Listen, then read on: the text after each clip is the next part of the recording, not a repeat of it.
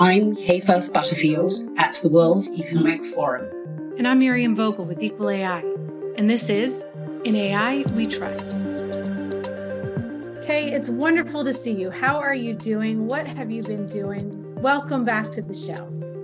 Thank you. Thank you so much. And it's always wonderful to start another session of these podcasts with you, Miriam. It's such a privilege, and I learn so much from all of our amazing guests. I've I've had a, a busy summer took a little bit of holiday, as I hope everybody did, because we all need this to recharge.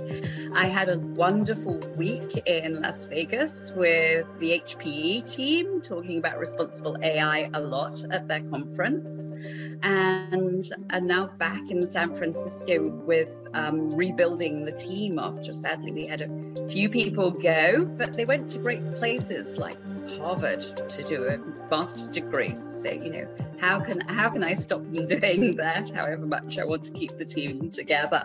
What about you, Miriam? Well, I'm glad to hear you did get some rest because it's well deserved. Uh, everyone does need a recharge. You're so right. We luckily did have a recharge because we have a lot of exciting things coming up. Just with the badge program alone, tomorrow we will host our final session of our second cohort, which I'm really excited about because, as you know, this is a new session where it will be participant run and we'll tie together all the great things we've learned about eh, over the past six months uh, and talk about big picture. What is responsible AI? What does one need to do? What are the important steps? Uh, and we'll get to hear from the participants who are doing this work and they will get to learn from each other. And I'm really looking forward to that as well as our reconvening, where we get together our alumni and our current participants. That'll be next month with EEOC Commissioner Keith Sonderling, who will share with us what we need to know about at the EEOC front on, on AI building deployment. And then on October 27th, we will start our next cohort of the badge. So, so many things going on, but just in that space alone, I'm so excited that we'll be solidifying some of our lessons with our community and, and grow it even larger in the coming month. That's brilliant. Bring it on. yes, yes. And speaking of bringing it on, I'm so excited to bring on today's guest, whom I know we will all learn a great deal from, Krishnaram Kenthapadi, who is uh, really a deep thinker on, on responsible AI, given his extensive experience in this space. Welcome to this week's episode of In AI We Trust. We are so pleased this week to be joined by Krishnaram Kenthapadi. Krishnaram's experience and scholarships focus on fairness, transparency, explainability, privacy in AI, and machine learning systems. So, exactly what we like to discuss on the show and why we're so pleased to have you. He is currently chief scientist of Fiddler AI, an enterprise startup building a responsible AI and machine learning monitoring platform. We'll get into more of what that is and what you need to know about it. Prior to Fiddler AI, he was principal scientist at Amazon AWS AI, and prior to that, at LinkedIn AI's team, serving as a representative to their Microsoft AI and Ethics in Engineering and Research, Aether Advisory Board. Prior to that, he was a researcher in Microsoft Research, Silicon Valley, and received his bachelor's degree in computer science and engineering, uh, as well as his PhD in computer science, and that was at Stanford. So, Krishnaram, you clearly have a lot of experience. You spent years thinking about AI and, and now responsible AI. And for those reasons, uh, we are so pleased to have you on our show. Thank you for joining us today. Thanks, Miriam, for the, the kind introduction, and uh, thanks for having me on the show. It's our pleasure. So, given this depth of experience and insights you have into AI and responsible AI, can you start us off by answering how did you first become interested in ethical considerations around the use of artificial intelligence? Uh, so, my first experience with the ethical considerations was uh, during my PhD. Uh, back then, I uh, did my PhD on the topic of uh, data privacy, specifically on developing models and algorithms for achieving uh, privacy and for uh, protecting privacy of users. So right after my PhD, I joined industry, and I sensed that there was some feel like privacy winter in industry. In academia, there was a lot of interest on topics like privacy, but in industry, I, I felt that there's not as much of an interest in privacy back then. And over the years, I worked on topics like uh, improving web search, recommender systems, and so forth. And while I was at LinkedIn, I noticed that just like privacy, fairness or bias is also uh, very important, especially since LinkedIn focuses on hiring. If we can think of one domain where bias and fairness is very important, it is hiring. If somebody is impacted due to bias in models, they, they may have a lifelong impact due to that, that bias.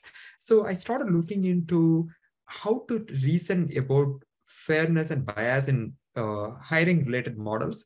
So at LinkedIn, we had a, ch a chance to deploy one of the early uh, interventions on fairness uh, in a large scale setting. So we started with uh, how to ensure representativeness when it comes to the results of LinkedIn's uh, talent search uh, models.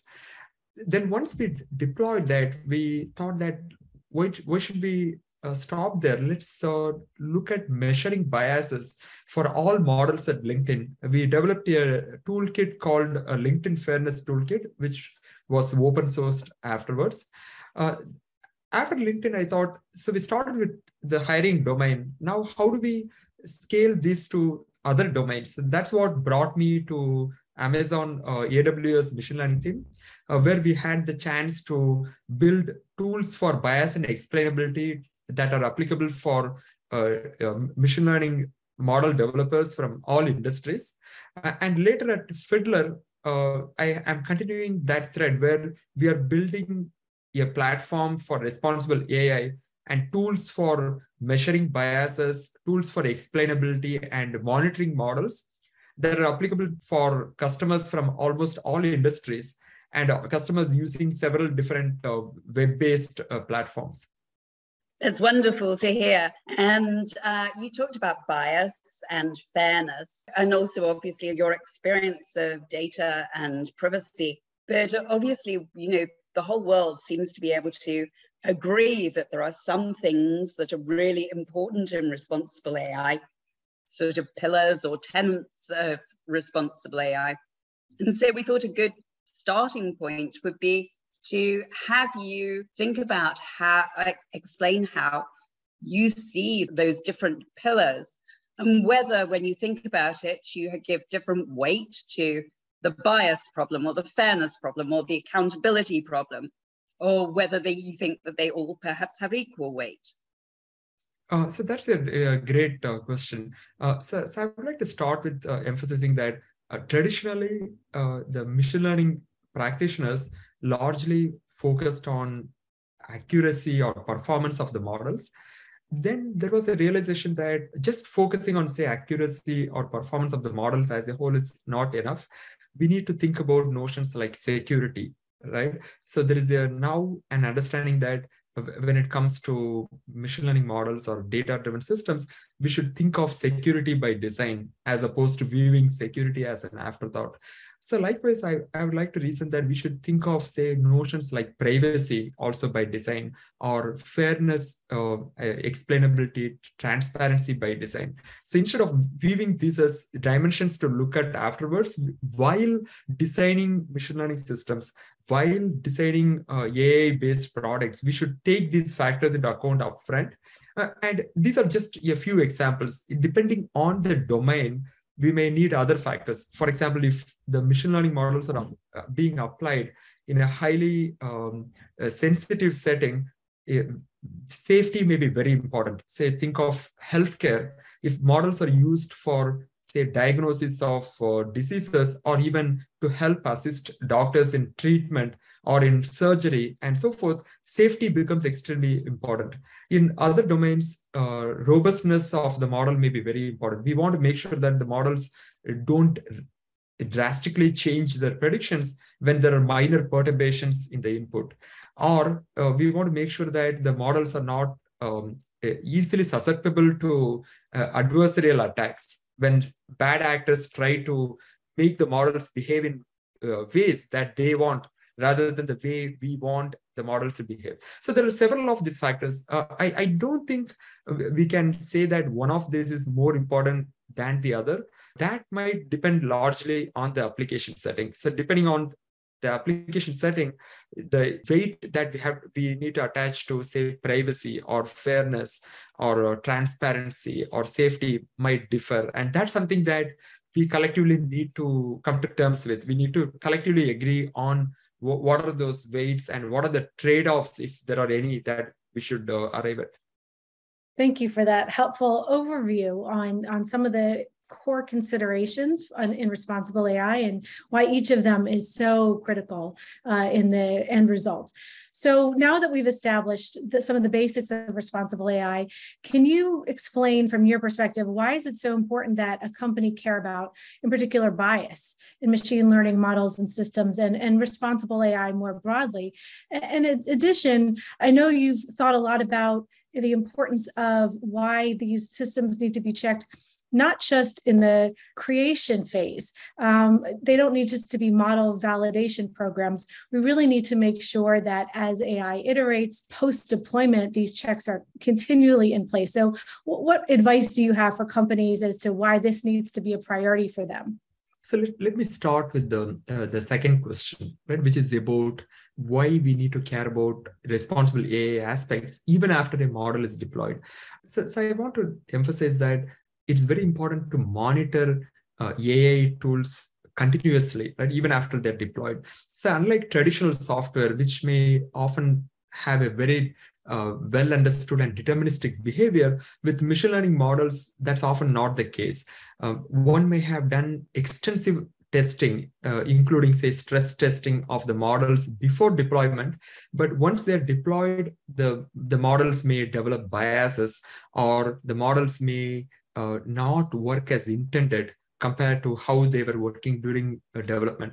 There are a few reasons for this. So one is that the models may have been tested on some population, but deployed on a population which is very somewhat different. Um, and the model developer may not have uh, known exactly about the population to which the model is uh, deployed. So that is one reason. The, the other reason is that there are always changes in real world conditions. Uh, say even um, say uh, and, and uh, a, a, drastic event like COVID pandemic uh, as an example, right? When there all the assumptions that worked before the pandemic no longer hold once the pandemic took effect. So due to reasons like this, uh, it's very important to monitor the models even after they're deployed.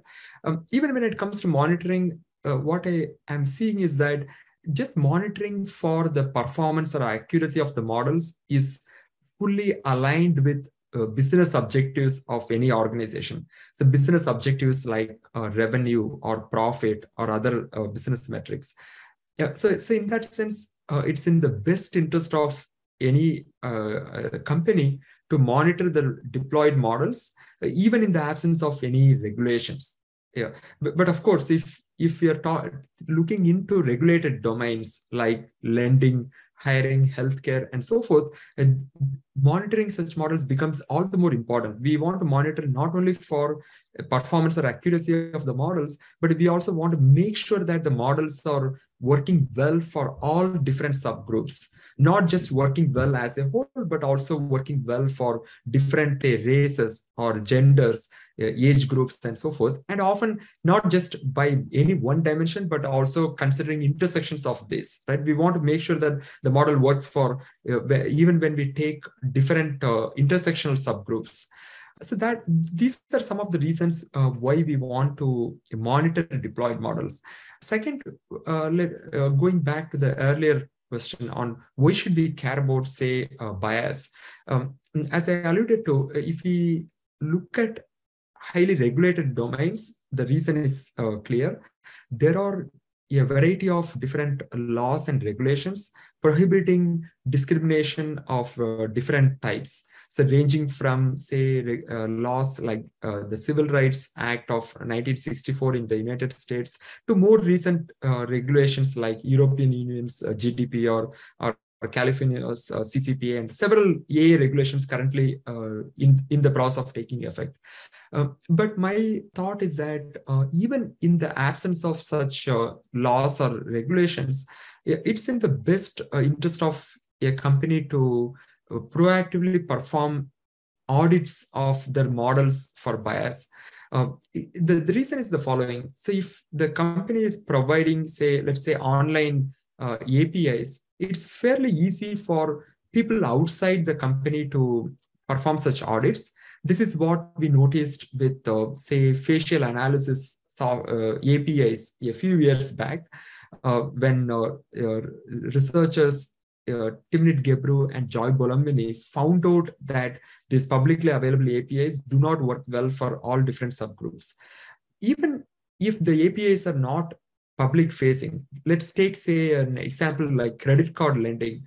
Uh, if somebody is really determined, it's possible for uh, citizen auditors to detect biases this is what we noticed with, uh, say, the Goldman Sachs uh, Apple credit card issues a few years back.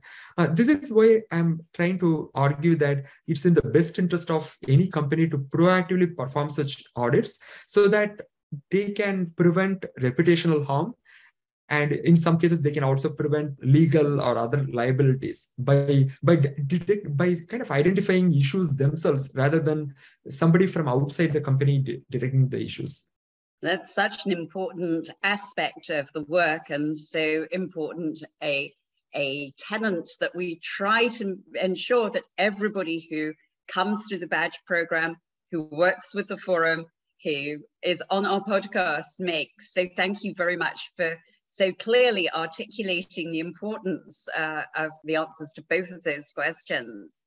I want to take you to your role as chief scientist of Fiddler AI, which is an enterprise that helps companies monitor and manage its models.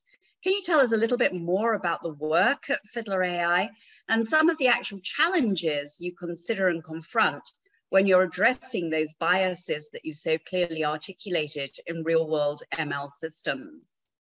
Yeah, sure. Uh, so at Fiddler, uh, we are building a platform for uh, enterprise to offer responsible AI and also monitor their models once they're deployed. So we provide functionalities like uh, how to monitor models uh, for once they're deployed, how to explain the predictions made by the models, and also how to assess the models for any biases, uh, both at a level of an individual dimension like gender, uh, or race or age and uh, also at the level of say intersectional dimensions like when we combine multiple of these attributes.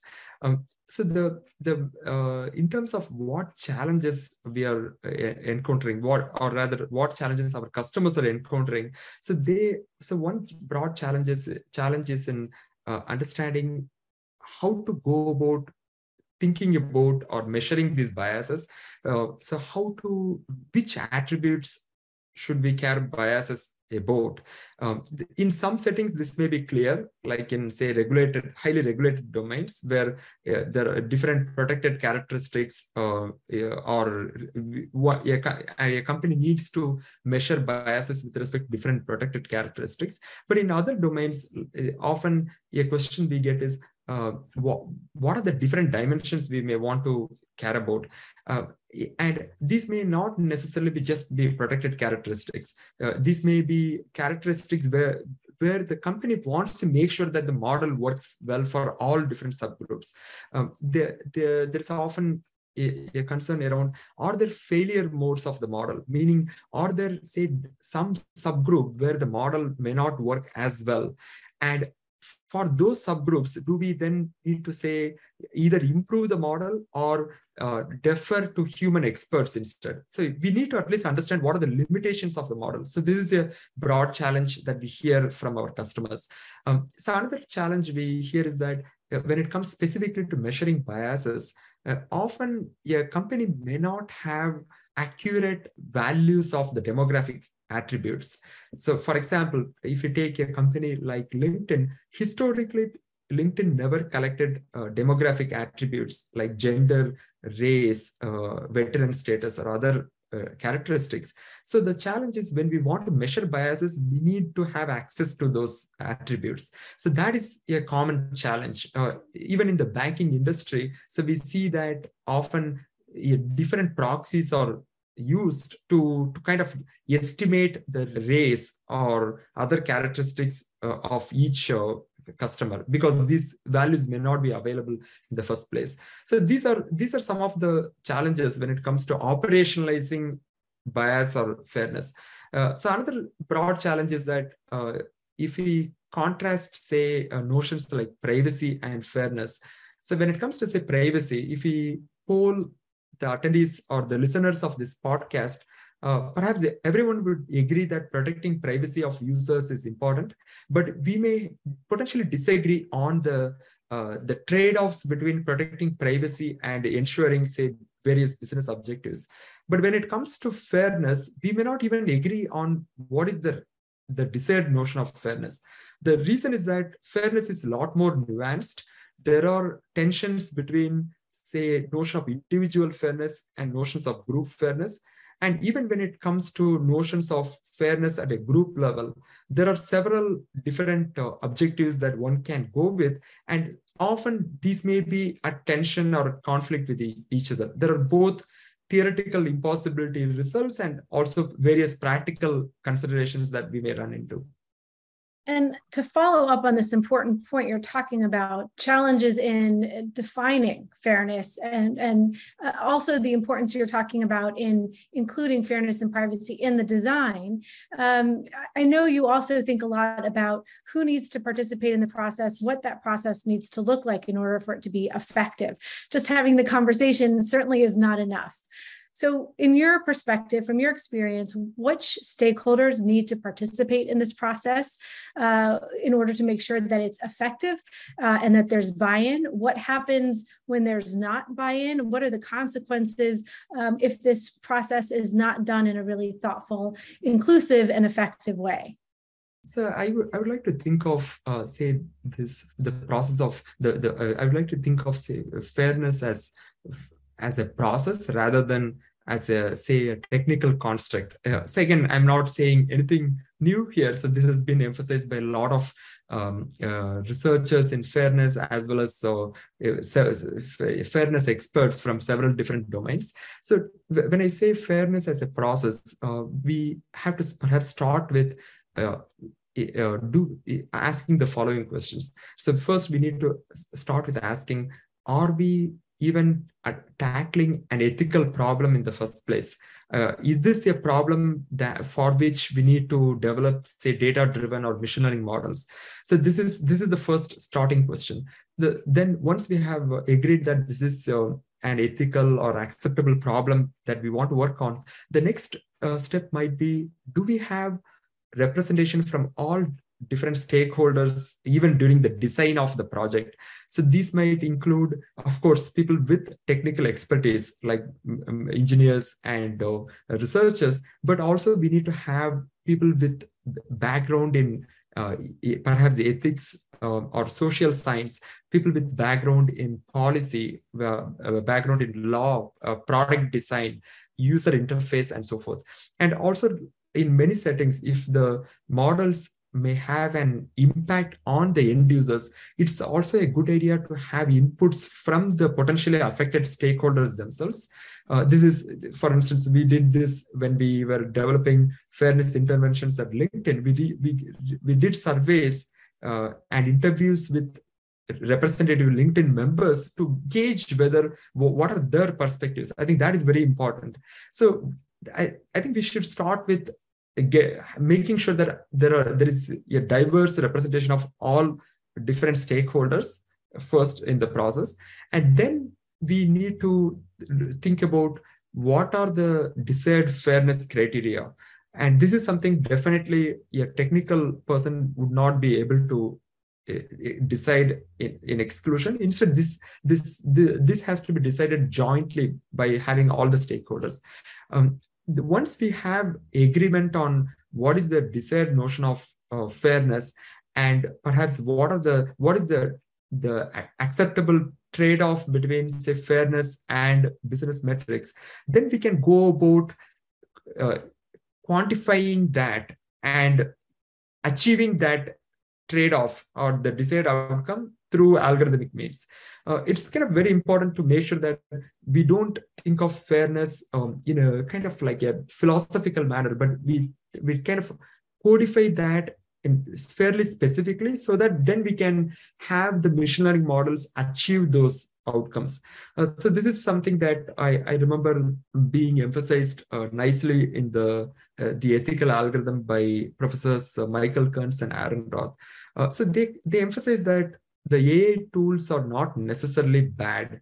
Uh, with sufficient checks on bias, transparency, and other criteria, the algorithmic tools can help us incorporate our social values or values that we care about as a society. The challenge is that we need to articulate these values in a quantifiable or measurable manner right? Like otherwise the algorithms since they don't have a way to think themselves we, we, and we don't want the algorithms to be making these decisions we need to articulate them in a way that the algorithms can then understand and uh, enforce.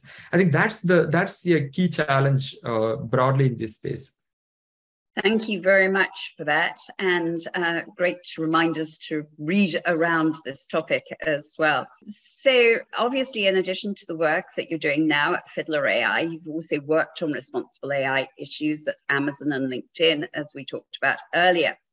And you've mentioned your work at LinkedIn on a couple of occasions. So I wonder whether we could dig a little deeper into that. And you could tell us a little bit about the work at LinkedIn on fairness in talent search systems. What were the biggest takeaways for you about what you did and what didn't work and might serve as a lesson to inform your current work, your perspective, and help other people who are listening to this podcast? Uh, sure. Uh, so at, at LinkedIn, uh, the work we did was part of uh, a, a, notion called diversity by design. So the the problem that LinkedIn faced was that uh, on the one hand, LinkedIn's enterprise customers were asking LinkedIn as to how LinkedIn can help improve the diversity of uh, their workforce diversity during recruiting. And likewise even from an uh, from the linkedin's values one of the key values was to ensure that the machine learning models do not exhibit bias or we don't want to increase any bias that might already exist in the society.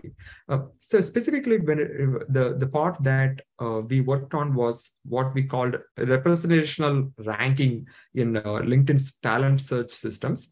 So by representational ranking what we um, meant was we wanted to ensure that the top results shown when a recruiter searches for say a skill or a position is reflective of the underlying talent pool. So if the recruiter is looking for user experience designers in San Francisco Bay Area, we wanted to make sure that the top results shown to the recruiter are reflective of the demographic uh, pool of all the qualified uh, user experience researchers in San Francisco Bay Area. So this is the work that we start, started uh, doing at LinkedIn. So in terms of what we learned, uh, uh, so before going into what we learned, uh, the, we wrote an engineering blog post and also a, a technical paper on this work. So there is there is a lot of material available if you want to know more about the specific technical details of this work. So I want to just touch upon some of the practical challenges that we uh, we faced here. So first uh, takeaway for me was, as I emphasized earlier, collaboration across all different stakeholders was essential for the success of this project. Uh, so I, I, realized that the decisions in terms of what is uh, fairness or bias is something that needs to be made by all the different stakeholders. At the same time, we wanted to design our system in a way that can accommodate different notions of fairness uh, or different notions of uh, desired outcome. So we, we design the system in a way that can accommodate this as an input. Say, let's say uh, we collectively decide that this is the final outcome that we want. And we specify that in this case as a desired distribution on the demographic attributes as an input to the model. And we then build technical tools to achieve that uh, desired outcome. So in this manner, given that this is a fairly uh, socio-technical domain, we were able to partly separate the social or policy aspects and the technical aspects. So we, we were able to build the technical system in a way that can support different social or policy choices. The, the intuition or the reasoning was that today we may collectively agree on some notion of fairness, but this can evolve over time as our collectively as a society, we evolve our notions of what is acceptable or what is fair. That might change over time. And we wanted to design the tool to accommodate these different uh, uh, choices. The, the other lesson was that uh, we need to make progress in small steps uh, without waiting for the perfect solution. Um, as I alluded to earlier, so often a challenge in such systems is that we may not have access to readily available demographic dimensions. And this was definitely the case in LinkedIn setting. Or uh, there may be other challenges wherein uh, deploying such interventions might, might, might mean that the, the solution that we deploy is not necessarily the perfect solution. So that's also something that we had to uh, keep in mind. So we, we always took the view that the solution is even if the solution is not perfect, we would always take baby steps with the goal of eventually becoming better and better. Well, a lesson we all can learn from one step in front of the other to get to the ultimate goal. And, and thank you for walking us through some of the process uh, you learned from and, and helped build. Uh, so, to pivot a little bit in our thoughts, um, we are currently sitting in the US. So this question is, is thinking about US lawmakers or President Biden. But uh, the question is given your deep experience in creating responsible AI. And given the need to have, at least for Kay and I, our biases that that government needs to be a partner in ensuring that uh, there's opportunities for innovation, um, but also making sure that this is done in an equitable way, in a safe way. So, what advice would you give uh, policymakers on the Hill or to those in the Biden administration or to the government of your choice, telling them how they could help you ensure that you're doing your job effectively and reducing bias in AI, ensuring that we have sufficient privacy protection in our AI systems. So I'll kind of maybe address this in uh, two aspects. One, the first aspect is ensuring that there is a lot of conversation between people with policy or government or law backgrounds and people with say technical or product and related backgrounds especially in the silicon valley. I see such conversations happening off late. For instance there was a recent workshop um, at uh, stanford organized by stanford's uh, hai on uh, uh, and bringing together uh, lawmakers and technical experts. I think i think that's very important because uh, this is something this is a domain that uh, the technical experts alone or the lawmakers alone would not be able to address and we need to work together on this. And and in that respect i think um, the committees like the committee that Miriam is part of are are always in the the right direction along those lines. Um, the second aspect i want to uh, touch upon is that um, even though at the beginning of the podcast i emphasize that it is it's in the best interest of an organization to do such audits themselves, I, I still think that having the right incentives is important because in the absence of regulations or forcing functions, the natural tendency of an organization would be to just optimize for their myopic or near-term business objectives, right? And, and that is something uh, that that's the place where having appropriately crafted AI regulations can go a long way uh, to provide the right incentives for uh, the tech companies as well as uh, uh other companies, companies in other industries. Uh, so I, I, think from that angle, I, I, think that having AI regulations, preferably at the federal level, as opposed to having a number of different regulations from different states, is the right way to go.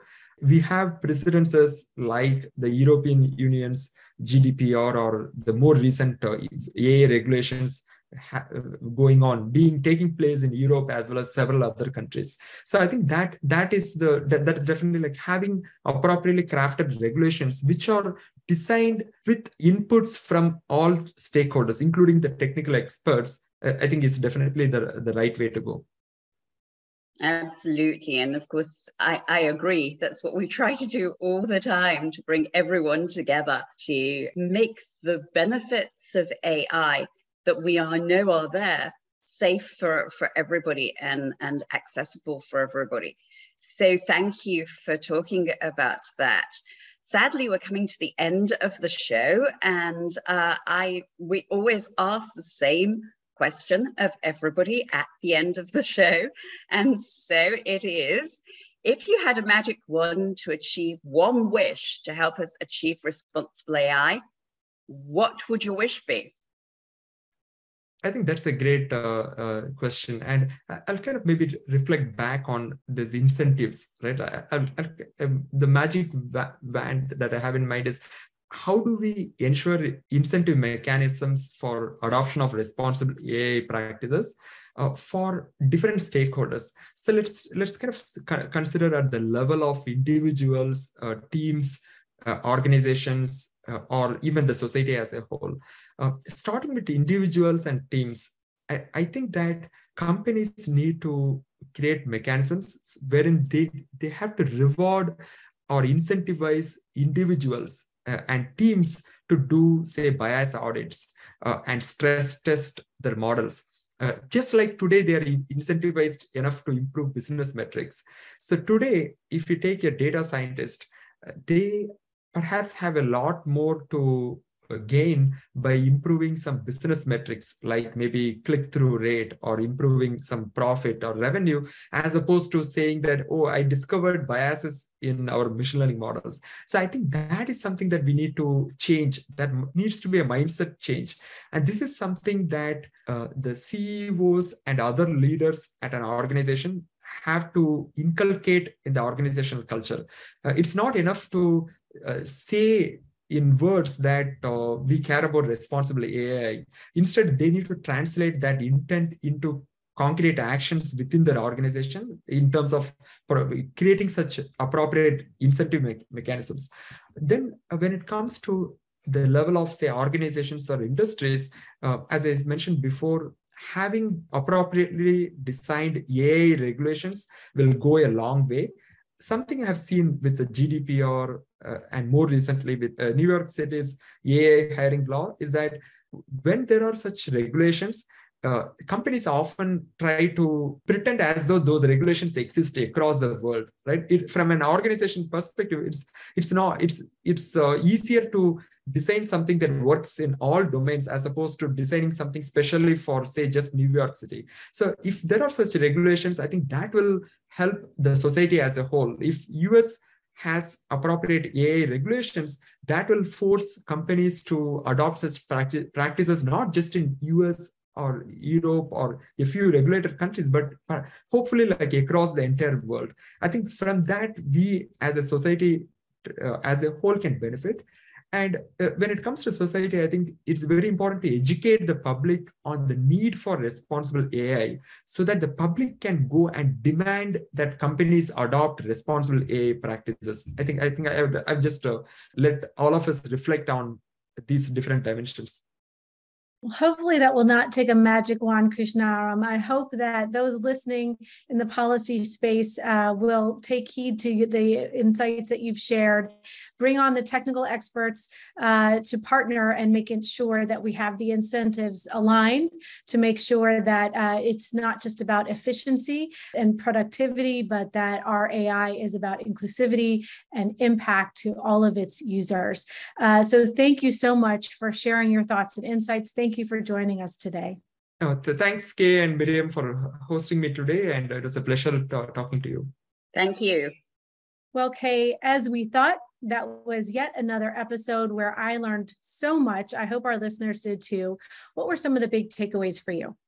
I think just how how extremely thoughtful he has been all of his career. So, you know, he started with his PhD thinking about these these topics, and it's so so welcome to find somebody who has over a long time thought deeply and then more deeply about this particular topic. I think the the takeaways for me are are definitely around you know you can't just do this at the beginning at the front end. You have to continue to um, think about your models. And I thought it was also nice that he credited other people. You know he gave us a book to read and he talked about Timnit's and Joy's work as well. And and really sort of making he's just so thoughtful mm-hmm. about the work that they're doing at Fiddler and the way that they're doing it, and making sure that they really think through all these fantastic pieces of best practice that are now coming in from everywhere. Yeah. And likewise, I really liked how in his uh, explanations, he helps us bring these concepts into action. So there's so much discussion about fairness. And I like that he, first of all, clarifies it is a process. You're never going to answer the question of what is fairness, um, both because it's evolving, there'll be different contexts, there's uh, different uses, different populations uh, to whom your machine learning and other models will be applied over time. And then the importance of translating your intent intent into action. Uh, so a lot about the actualization uh, of your thoughts and and and that thinking about what you want to achieve is a really important step, but it's just the first step of many. And continuously checking in on what is your intent and how is that playing out in your AI systems. I also really uh, appreciate his uh, warning to companies. You know, we talk a lot about the litigation and the regulations that they need to be prepared for in addition to the fact that it's the right thing to do to make sure that their mm-hmm. products are safe and inclusive. Um, but he also brings up the very important point that citizens, researchers, academics are getting more savvy. Journalists, uh, there's an algorithmic journalist profession uh, where where they under they both use algorithms to do their work as well as deeply investigate the algorithms that have become so important in our lives. And so um, one cannot rest easy that, that their systems are protected by a black box because more and more, uh, in addition to the governments that are going to ensure their safe systems, uh, we're also going to see different ways that citizens, consumers, journalists can play their role in ensuring that their AI is, is safe and is doing the work they expect it to as well. Uh, and finally, I really appreciate his focus on incentives um, that you know, at the end of the day, like you and I always talk about, it has a business need, business purpose that you answer to shareholders, you answer to your consumers. And so there's the key part that educating consumers makes sure that uh, businesses are held accountable. Uh, but there's also the role of government and others to ensure that there are other ways to incentivize companies to ensure that they are doing this hard work, that they are taking a moment to pause and and and see if, the work is harming anyone, to make sure that it's actually having the impact they want it to and think it is, and who have they not thought about in the process that they need to along the way during and after deployment. Yeah, absolutely. I Couldn't agree with you more. And so refreshing to have a CEO of a small startup company saying, actually regulation won't kill innovation and probably will help us a great deal and um, very refreshing and, and important piece of, of help in the thinking around should there be regulation and, and what should that look like. I also, like you, loved the idea that he talked about the need for the public to understand so that they can actually be involved citizens in what is their future. Absolutely. So, a wonderful post summer refresh, reset, recharge. So wonderful to see you and have this conversation with you again today. And I'm already looking forward to our next one. Absolutely. See you soon. Subscribe to or download our podcast on Spotify, Apple Podcasts, Google Play, or wherever you get your podcasts. We always welcome your feedback. And if you like the podcast, please rate us or give us a review. To learn more or get involved, visit us at www.equalai.org and www.weforum.org. And a special thanks to NP Agency, without whom this podcast would not be possible.